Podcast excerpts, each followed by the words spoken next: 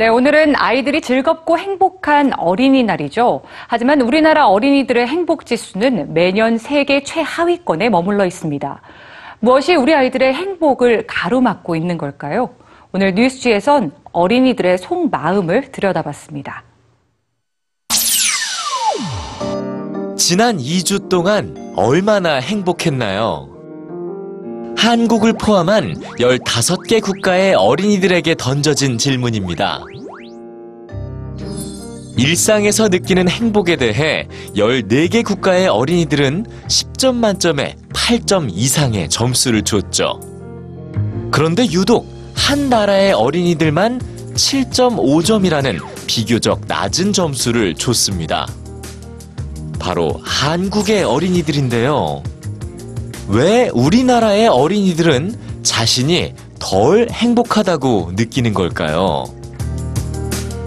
연구진은 각 나라의 어린이들이 어떤 물건을 소유하고 있는지도 물어봤습니다. 제시된 9개의 물품 중 한국의 어린이들이 소유하고 있는 건 8.5개. 평균 8.8개를 소유한 노르웨이의 어린이들과 함께 가장 많은 걸 가진 어린이들이었죠. 하지만 자신이 소유한 물건에 대한 만족도는 덜 가진 나라의 어린이들보다도 낮았습니다.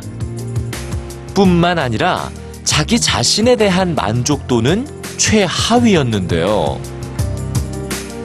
외모에 대한 만족도는 평균 8.44점보다 낮은 7.22점. 신체에 대한 만족도 역시 평균 8.47점보다 낮은 7.38점을 줬죠. 다른 나라 어린이들에 비해 자신을 긍정적으로 평가하는데 인색한 겁니다. 하지만 우리나라 어린이들이 다른 나라의 어린이들보다 가장 높은 만족도를 보인 항목도 있었습니다. 바로 가족인데요. 그러나 가족을 중요하게 여기는 어린이들의 마음과는 달리 가족과 함께 즐거운 시간을 보내지는 못했습니다. 작년 OECD가 발표한 삶의 질 보고서를 통해서도 어린이들이 어떤 일상을 원하는지 짐작해 볼 수 있었습니다.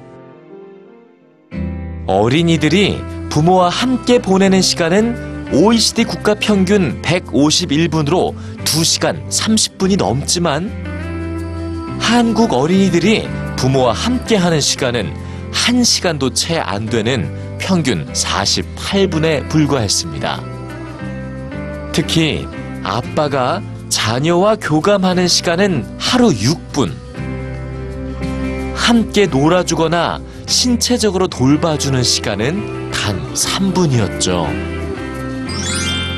어린이들이 바라는 가장 기쁜 선물.